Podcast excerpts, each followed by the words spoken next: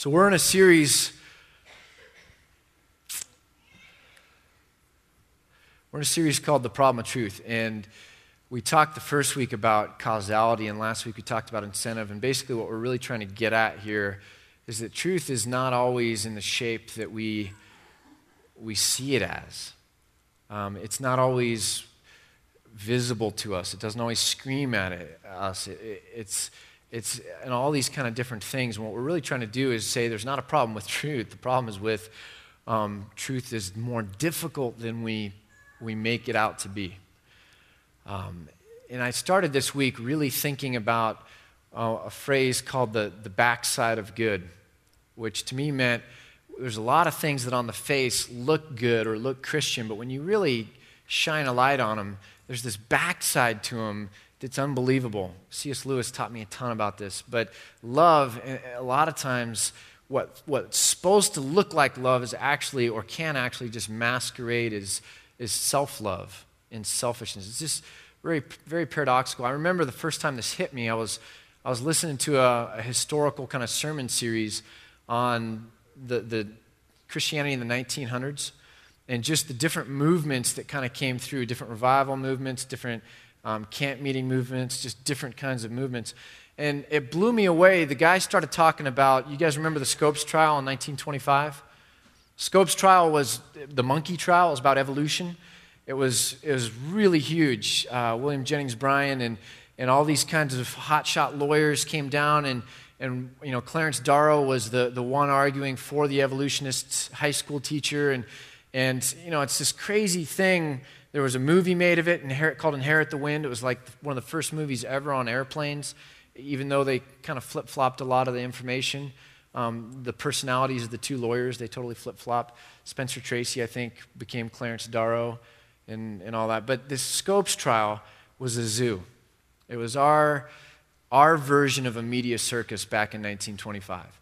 And so in this small town, you have all of the, the newspapers, magazines, kind of reporters all these things kind of crash around it. And you had all these Christian groups crashing around it as well, and it was a, it was a circus. Well, this guy who was going through and talking about the history of Christian movements was talking about there was a, a bunch of campfire meetings, like Christian rallies um, around campfires outside of the city as a part of kind of that whole summer um, and, and the, tr- the kind of trial that was going on. And then he, he talked about this interesting thing kind of on, as an aside, and that, that interesting thing just blew me away. But he said, um, he was analyzing the movement of the Christians there and saying, it was really a, an interesting thing because here you have ostensibly these Christians who are having these meetings, and these meetings were really like uh, emotional, like a rave, you know, music, and it's ecstatic, and there's energy, and there's all this vitality. And what he, what he said was there's, there was this thing called campfire babies. And what that was, was if you looked at the birth rates nine months after some of these campfire meetings, you saw this huge spike in the birth rates. And what he was basically alluding to was for a lot of people, these campfire meetings were less about God and they were, they were more like a rave, like a, an ancient Greek. I, will stop short of saying orgy, but, but that kind of a, an emotional experience where you get caught up in what is happening. And it's, again, it's not about God so much as it becomes about the experience. And then out of that, there's this backside of good. Does that make sense?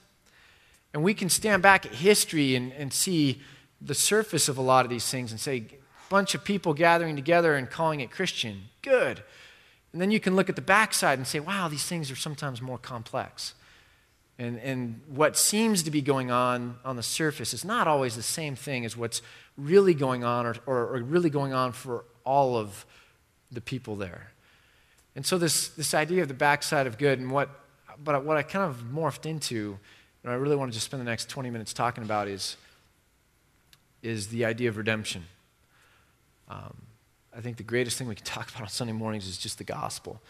Um, but I want to I want to kind of try and play it out this way with regard to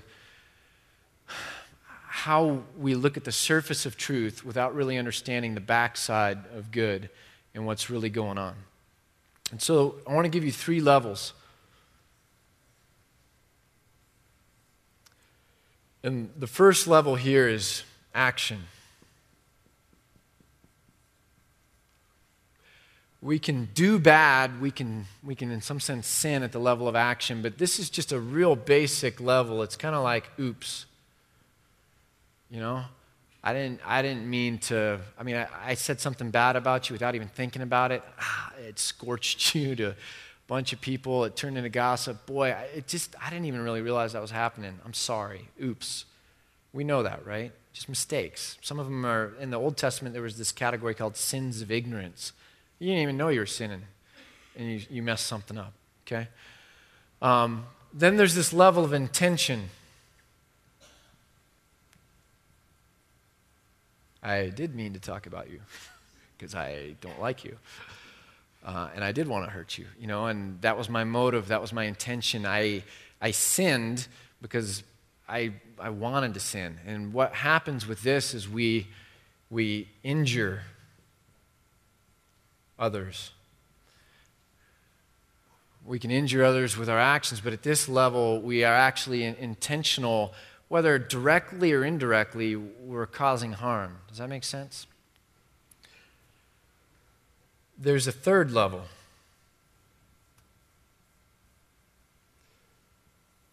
And this is our heart. It's not a broken action or a broken intention, it's we're broken. And it's a way of life.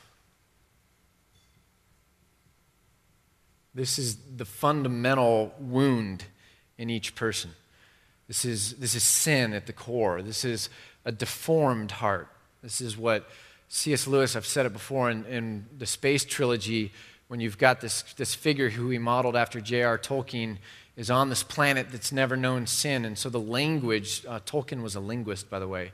Uh, when he was like hurt in World War II, like he created all these, he just would sit in the hospital and make up languages, if I'm remembering it right. World War I would have been when he got hurt. But he just would make up languages and grammars for like elves. And I mean, he was a linguist, Tolkien was.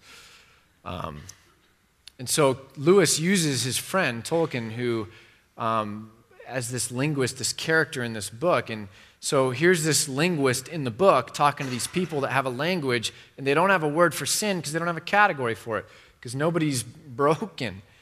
And so the, the word for sin that Lewis creates through the, the character of Tolkien for this language was bent.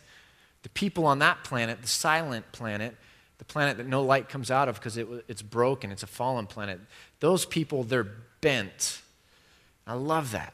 Um, we were created straight but that wound, that original sin, that whatever you want to call it, is we're bent. Okay? Does that make sense?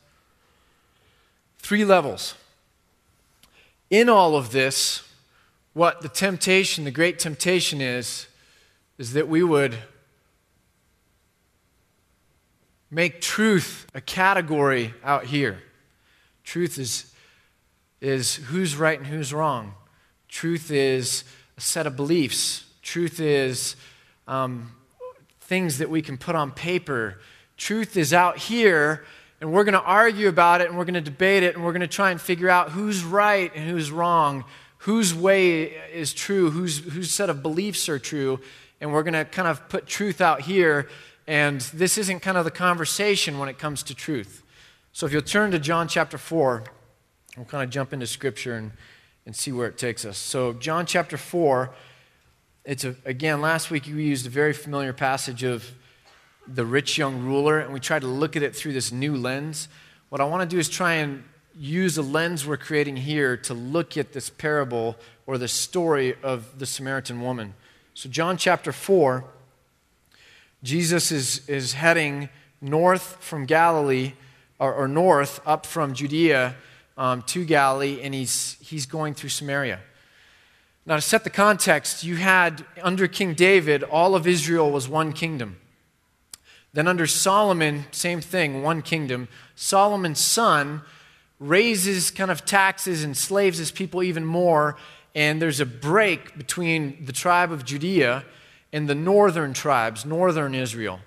And so you have one tribe becomes kind of a nation unto itself, then you have where Jerusalem is, and then you have these northern tribes that kind of go a different way.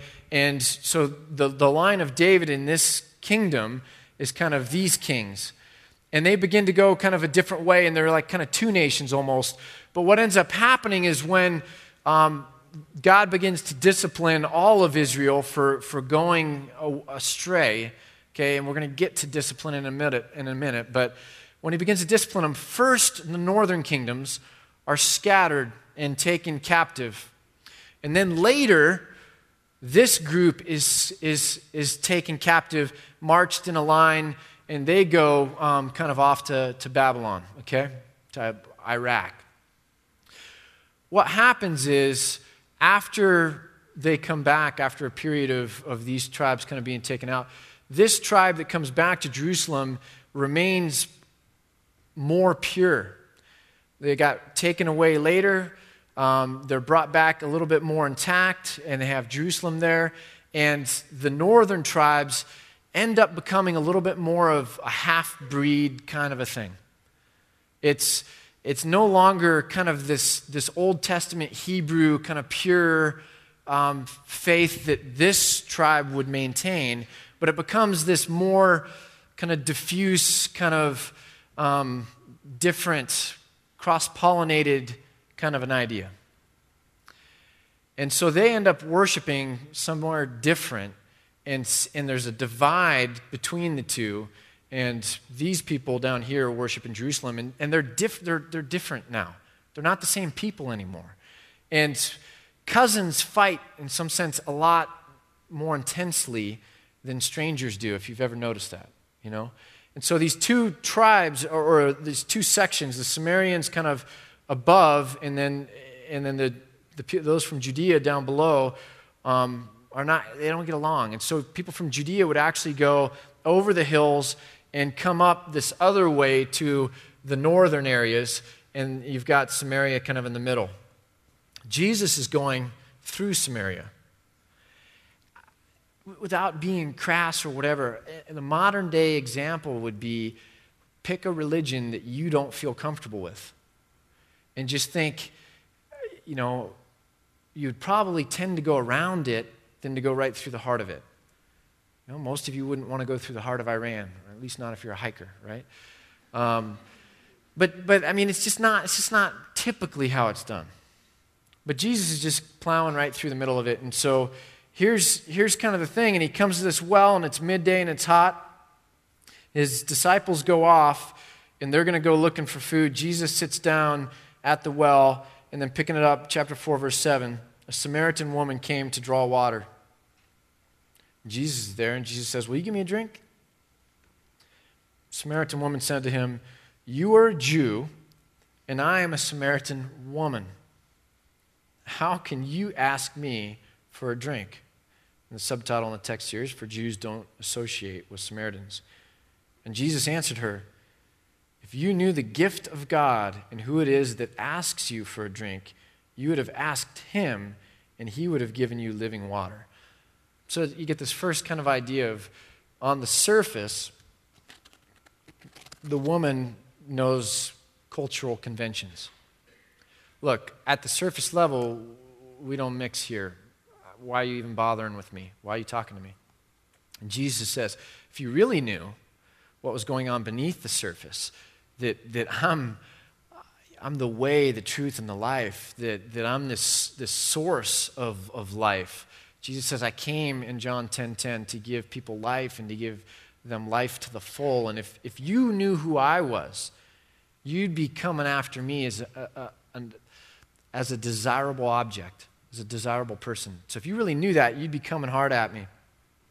And the woman says this, Sir, you have nothing to draw water with, and the well is deep. Where can you get this living water? Are you greater than our father Jacob, who gave us the well and drank from it himself, as also his sons and his flocks and his herds? So Jesus said, If you knew who I was, you'd ask for water. And she's fixated on the water bit. And she says, Okay, water like you don't even have anything to, to draw with. A second ago, you were asking me for water. Um, how are you going to do that? How are you going to be in control of a well that needs something to be dropped down into it to get water? Can you, like, you know, make water jump out of the well? Are you greater than the person that dug the well? And, and she's focused on the water. And Jesus answers and he says, Everyone who drinks this water will be thirsty again. But whoever drinks the water I give him will never thirst. And indeed, the water I give will become to him a spring of water welling up to eternal life.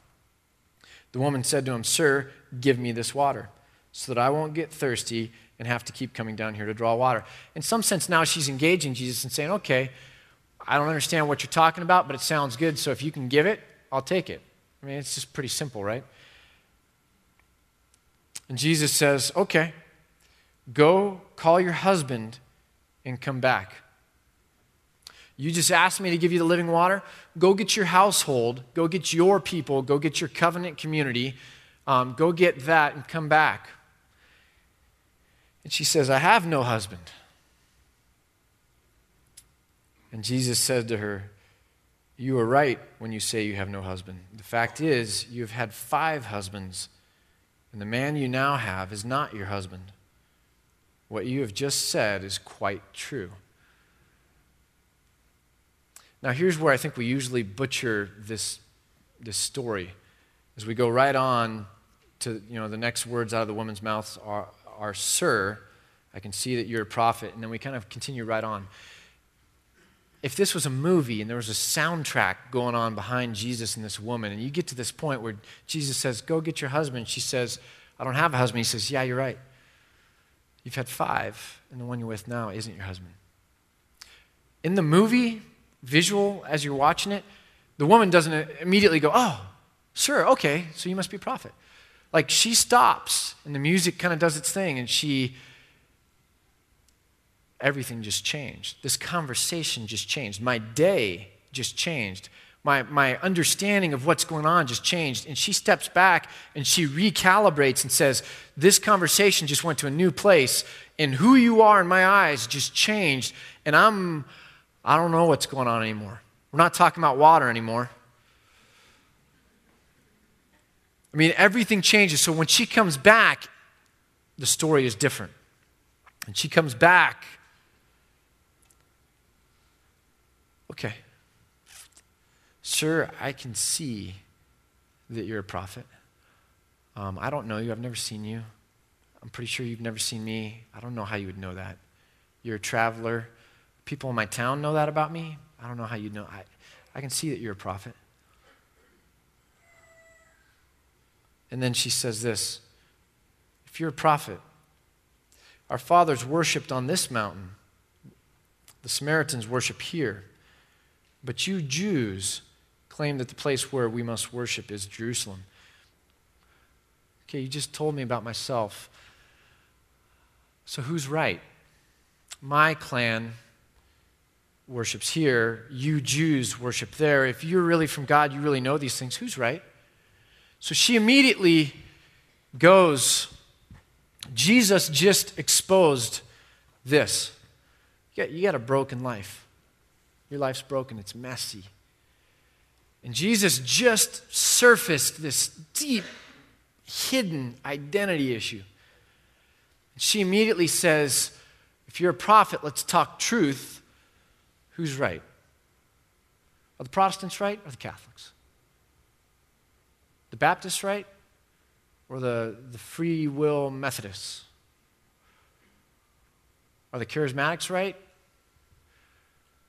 So, if you're really someone from God, let's talk truth. Who's right? Are the Muslims right? Are the Christians right? And Jesus answers her this way He says, Believe me, woman, a time is coming when you will worship the Father neither on this mountain nor in Jerusalem. You Samaritans worship what you do not know, and we worship what we do know, for salvation is from the Jews. Yet a time is coming and has now come when the true worshipers will worship the Father in spirit and in truth for they are the kind of worshipers the Father seeks. God is spirit, and his worshipers must worship in spirit and in truth. And then the woman says, I know that the Messiah is coming. When he comes, he'll explain all this stuff to us. And Jesus says, I who speak to you am he. Jesus doesn't say, he says they're both wrong, yet the Jews are more right. You know what I mean? Like A, B, no, no, no, C. You know what I mean? He doesn't say they're right, you're wrong. He says, look, there's coming a time when, when both of you are going to understand that it's not about where you worship, it's not about actions, it's not about postures, it's not about surface things. There's going to come a time when that's not what's going on, okay? But by the way, salvation is from the Jews. God is, is written in scriptures and He's unrolling His plan, and nothing's changed. Okay, I who speak am the one who was promised. I was promised because God has always known what He was doing in this story. Okay, so who's right, who's wrong? Neither, although, you know, option C, the Jews in some sense worship what they know, you worship what you don't know. But here's the idea it's going to be in spirit and in truth.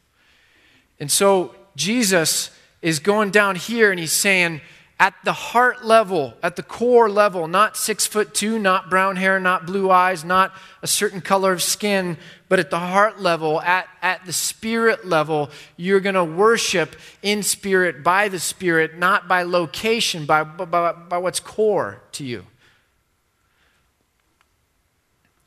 So, over here, Jesus is saying there's going to be a time when there's a different kind of heart. Because that's the kind of worshipers that God desires.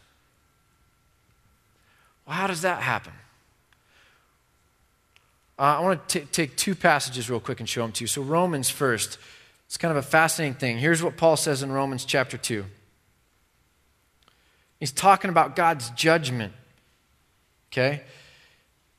And he says, he's talking about the Jews, he's talking about the Gentiles, the non Jews, kind of just like Jesus is dealing with both categories in verse 8 of chapter 2 of Romans, but those who are self seeking and who reject the truth and follow evil, okay, there will be wrath and anger. There will be trouble and distress for every human being who does evil, first for the Jew, then for the Gentile.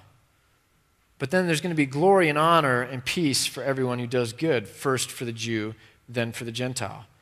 All who sin apart from the law will also perish apart from the law, and all who sin under the law will be judged by the law. For it is not those who hear the law who are righteous in God's sight, but it is those who obey the law who will be declared righteous. It's not those who hear what's true, but it's those who obey what's true that will be declared righteous. And this is in verse 14 what he says Indeed, when Gentiles who do not have the law, Jesus said salvation comes from the Jews. Okay? Jesus is saying they know something you don't know.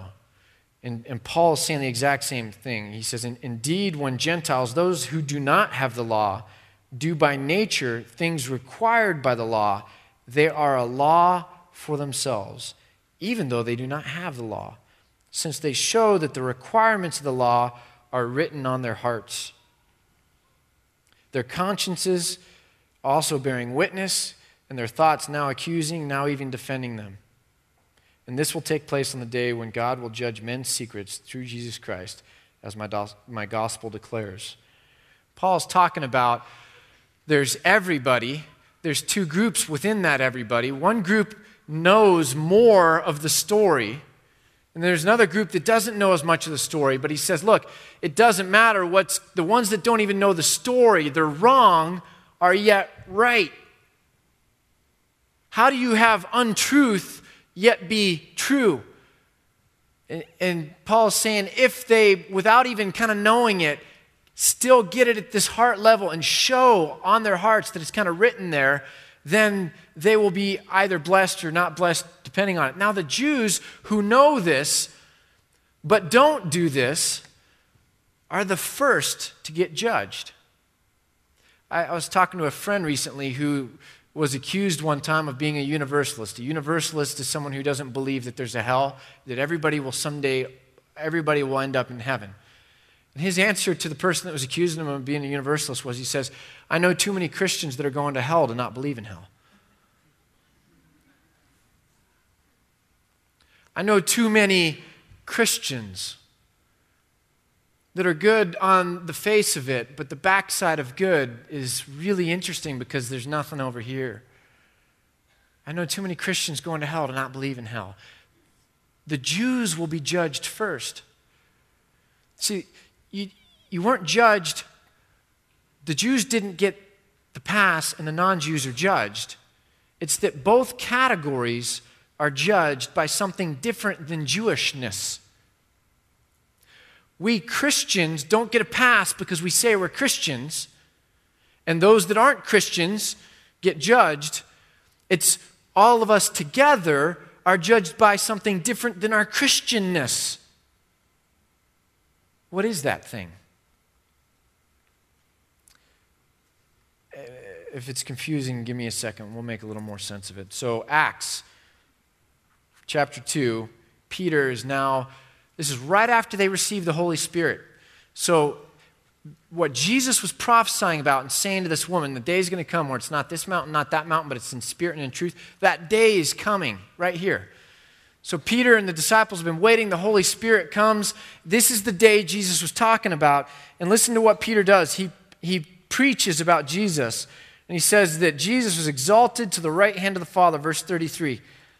Jesus in Acts chapter 2, verse 33, was exalted to the right hand of God and he has received from the Father the promised Holy Spirit and has poured out what you now see in here. He's poured out the Holy Spirit. And he says, Therefore, let all Israel be assured of this God has made this Jesus, whom you crucified, both Lord and Christ. And when people heard this, they were cut to the heart and said to Peter and the other apostles, Brothers, what shall we do? And Peter replied, Repent and be baptized, every one of you, in the name of Jesus Christ, for the forgiveness of your sins. And you will receive then the gift of the Holy Spirit. This promise is for you and your children and for, for all who are far off. Jesus said, There will come a day when you, the Samaritans, and the Jews it's neither mountain, it's in spirit and in truth because God is spirit. He wants you to worship in spirit. Peter just said, if you will repent and be baptized and receive the Holy Spirit because your sins have been forgiven, this promise is not just for you Jews, but for who, all who are far off. Some woman by a well in Samaria is waiting for this. So repent and be baptized. This is the gospel. We who are, are sinners, while we were broken, while we couldn't fix something fundamentally wrong in us, the Titanic had a rip underneath the waterline that, that could not be fixed in the midst of being in the middle of the ocean. On a dry dock, maybe. In the middle of it, no. And we are broken in the midst of life, and there's nowhere we can get out of and refix our heart and then insert ourselves. We can't fix ourselves. And, and so, we who are broken, while we're broken, Christ died for us. And when we realize that, we repent and are baptized in His name. And then we can receive the gift of the Holy Spirit. We can have our sins forgiven. What is broken is fixed. What is bent is made straight. What was unrighteous is now declared righteous because Christ died for our sins. And so this word repent is right here. Do you know what repent means? There's two, two ideas here to this word. And the one, the one is a turning around. So it's you're going this way, and there's literally, it's an active thing. There's literally a turning around and going a different way. It's a guy finally saying to his wife, Maybe I'm lost. Okay? There's, there's a, a moment and then there's a turning based on, on what you're, that repentance. The other idea here is the idea of regret. So, underneath repentance is this idea of regret. And so, there's a, a sense of sorrow, there's a sense of regret. I say sorry when it's authentic, at least, I say sorry to people when I regret that what I said just hurt you. Ay, ay, ay. I wish I hadn't said that. I wish I could take it back. You know what? I'm sorry. Will you forgive me? And we are going our own way. Not one seeks God. It says all have gone astray. There is no one righteous, no one who naturally seeks God. We all seek our own self stuff. We've all gone astray, and when we recognize that, we're like, ah, you know what? I don't, I can't worship God in spirit and in truth. Why? Because my, my core exalts itself. And my truth is truth out here that's easy to kind of put on a piece of paper or on uh, a tablet of virtues. It's not really an integrity or a, an authenticity or a wholeness down here because I'm, I'm bent. It's broken. It's messy. Um, I can't really worship God. He's white paint, I'm gray paint. You mix gray with white, it's not white anymore. I can't mix with God. God's pure and I'm not. God's holy and I'm not. Um, man, who I am as a sinner needs fixing. And I do wrong and I create wrong and I am wrong. And so, you know what, God, I repent of that. I regret all the silly, stupid things I do to kind of gratify self, that, that have self as the object, worshiping myself, glorifying myself. I regret all that. I mean, I do it so easily, but I don't want that. Will you forgive me for, for the sin that, that, that is so deep within me? Can, I, can you take what Jesus did and buy me back? Wash me up. Make me clean. Consider me pure in your eyes so that over here I can now mix with you. So we all of a sudden understand what Jesus was doing was redemption. And the word redemption, if you look at it, simply means to buy back. God is fixing us. He's taken what he created initially that is now bent or broken, and through Jesus Christ, he's taken that and renewing and restoring it, reconciling us to himself. We have been redeemed out of this over here to somewhere new. This is truth, according to Jesus. Jesus never wanted to debate with the Pharisees because their whole notion of truth never really got to where truth really resides. And Jesus always wanted to talk about the heart or, or the essence of a thing, the identity of a thing. And, and he's saying, look, if you're going to worship, there's going to come a time where it's going to have to be in spirit and in truth, there's a wholeness, there's a purity. And now this is the kind of worshiper God wants. Why? Because this kind of worshiper is aimed at the glory of God. He's aimed at worshiping God, not just using truth to justify self. And the next thing up is fruit. And then the next thing up is action. And so there's a newness. Jesus says to, to this guy that knows all about truth and is arguing with Jesus, and Jesus says, Unless you're reborn, unless you're born again. And the guy's like, What do you mean? Crawl up again into a mother's womb and then be, yeah, what are you talking about? And Jesus says, You don't get it. You have to be born again by the Spirit, made new again by what God is going to do, by God redeeming you. God saves sinners. Sinners don't save themselves, God saves repentant sinners who desire to be over here. And so when God redeems us, Jesus is saying, You're born again, you're made new. That's the imagery of baptism. So Peter says, Repent and be baptized for forgiveness of your sins, be made whole, be made new again, become a Christian, a follower of Christ. This is true. All the way deep down, that's, that's the kind of truth. And so when that happens, Paul then says the fruit of that spirit is good things love, joy, peace, patience, goodness, mercy, faithfulness, self control. Good things, character things. He also says good fruit doesn't come from a bad tree. He's like, you know somebody's heart, You know what's true by the fruit. Because if this is bad, it produces bad. And if this is good, it produces good over time. And so this is a renewal, a redemptive, uh, a redeemed heart. And then that spirit is going to bring about this kind of fruit, which eventually will lead to a kind of truth. Jesus says, you know what? They will know you are my disciples by your love for each other. You know what Jesus was saying? When you guys are my disciples, what's eventually going to come is going to look a lot different. And that love for each other that is pure, that comes from, from truth, people are going to see that and they're going to know what kind of people you are, that you follow me.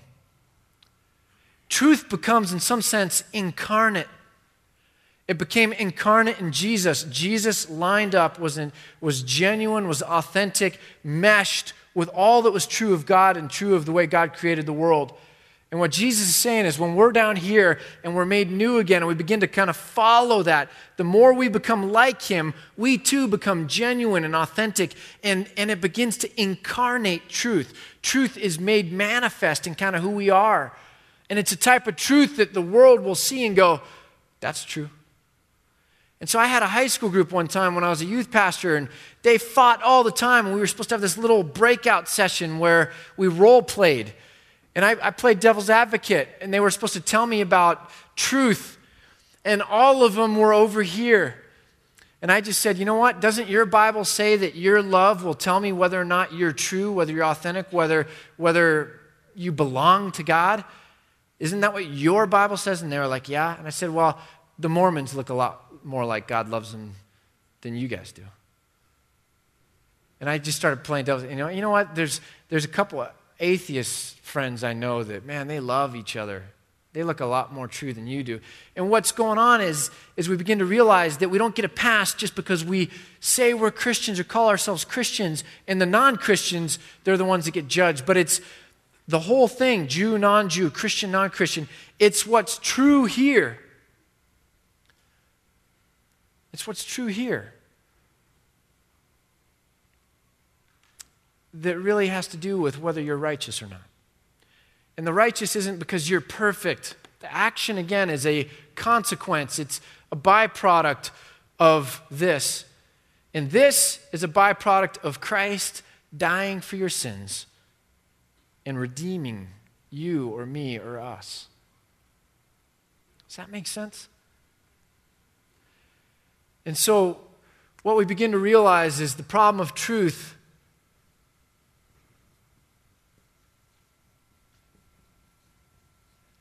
isn't all about arguing ideas, but at the core, it has to do with the gospel.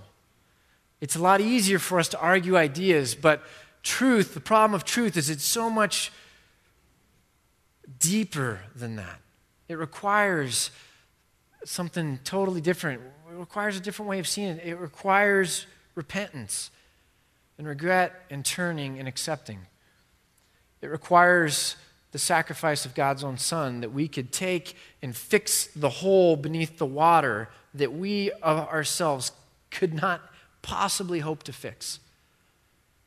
And when we do that and we, we're no longer going our own way, we're going a different way. I mean, literally everything is different about our way of life our North Star, our compass. It's all different because why? That act of repentance literally turned us about face. Does that make sense? How do you become a Christian when we really mean Christian in the right sense? It's the same as what Peter said on the day of Pentecost. You want to become a Christian? You want the blessing, you want the joy, you want to be with God, you want to be able to be the kind of worshiper He desires. You want to become a Christian, you want to be like Christ? Repent, be baptized for the forgiveness of your sins in Jesus' name, that He might send the Holy Spirit to kind of keep changing you.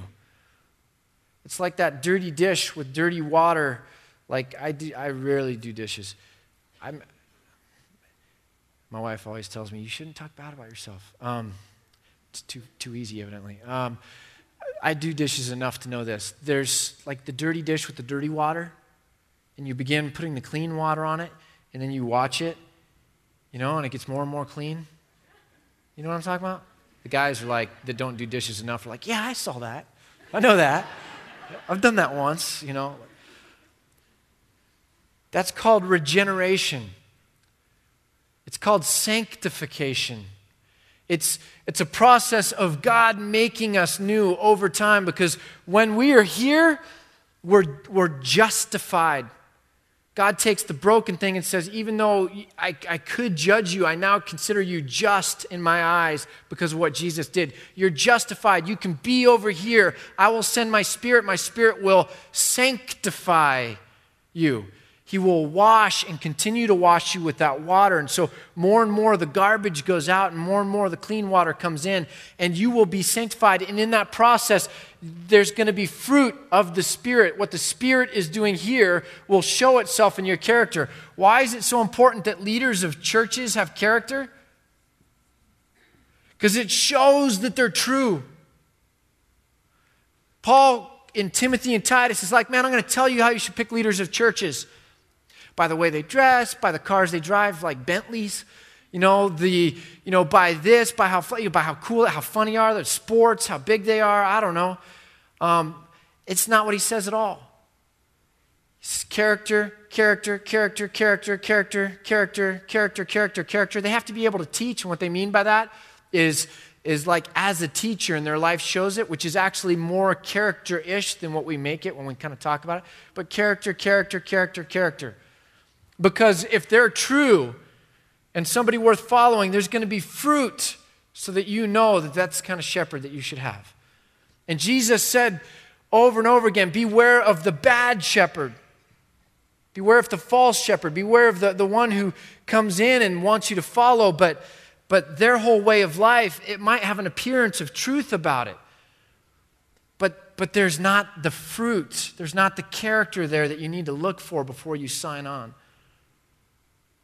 And so we're justified. And then God, God does this. God saves sinners. God justifies us because of Christ. Now the Holy Spirit sanctifies us. God's doing that too. And then someday, when we're with God, and this is the joy, okay, man, this is where the light bulb comes on.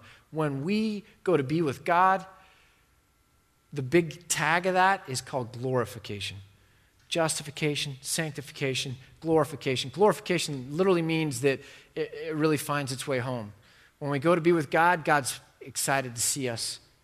He doesn't want to send us away from His presence. He wants us to be right there with Him in His presence where His glory is, and we're able to share in that.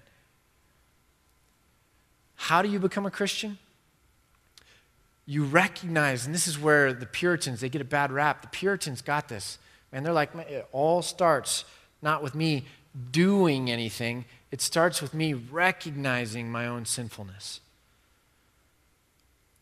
and regretting all of that. And that I'm broken. I don't want to be broken. And saying, you know what? I'm willing to turn about face 180 degrees, go a different direction, be a different kind of person. We kind of throw ourselves up to Jesus and say, I, I repent. I give up. My regrets have put me in front of you. Change me. Make me, do, make me new. Redeem me. Buy me back. Reconcile me. Restore me to God where I was created to be. And that begins a process that will continue itself out. So, where does. I mean, do you see the real irony here? We focus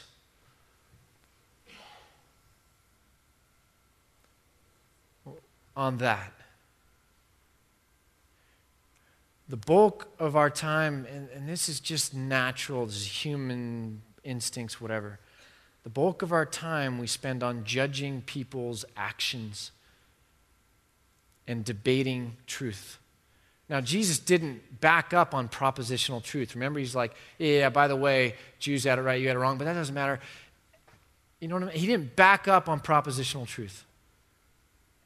But we Christians have to avoid getting in the habit of running around judging action and debating truth and never realizing that the gospel, the heart of the gospel, is with each individual sinner, repenting, turning, being redeemed to be a different kind of person that goes a different kind of direction. And over here, truth still matters, but we care more about incarnate truth, and we care more about love, and we care more about looking like Christ, being whole, syncing up well with God. And God is all about redemption which is coming from a heart of grace. And so when we have been transformed by that, the truth that we manifest to people is going to look like it has been seasoned with grace. And so we won't back up on doctrine, we won't back up on scripture. But our focal point isn't winning a debate or judging somebody's actions. Our, our whole point is we now, Paul says, you've been given that ministry of reconciliation. You get to go out and help call people into this life. So, our whole focus over here now is going out seasoned with grace and saying, Man, I see somebody that I can help redeem.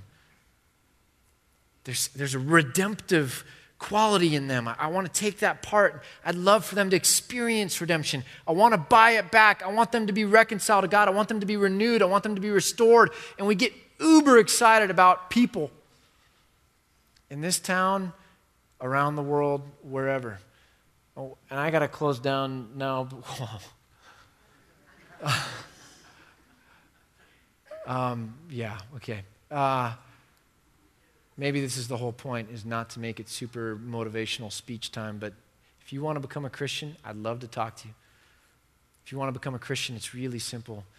Just turn, repent, if you want to become a Christian, God is desperately longing to reach out, to grab you, to redeem you, to, to let you know His grace, to wash you, to make you new. If you want to be saved, there's a God who excels in the business of saving sinners. God saves sinners. Let's pray. Father, we commit ourselves to you. We cannot save ourselves. We cannot redeem ourselves. We cannot make ourselves new. Only you can do that. Let this be a church filled with Christians who look a lot like Christ.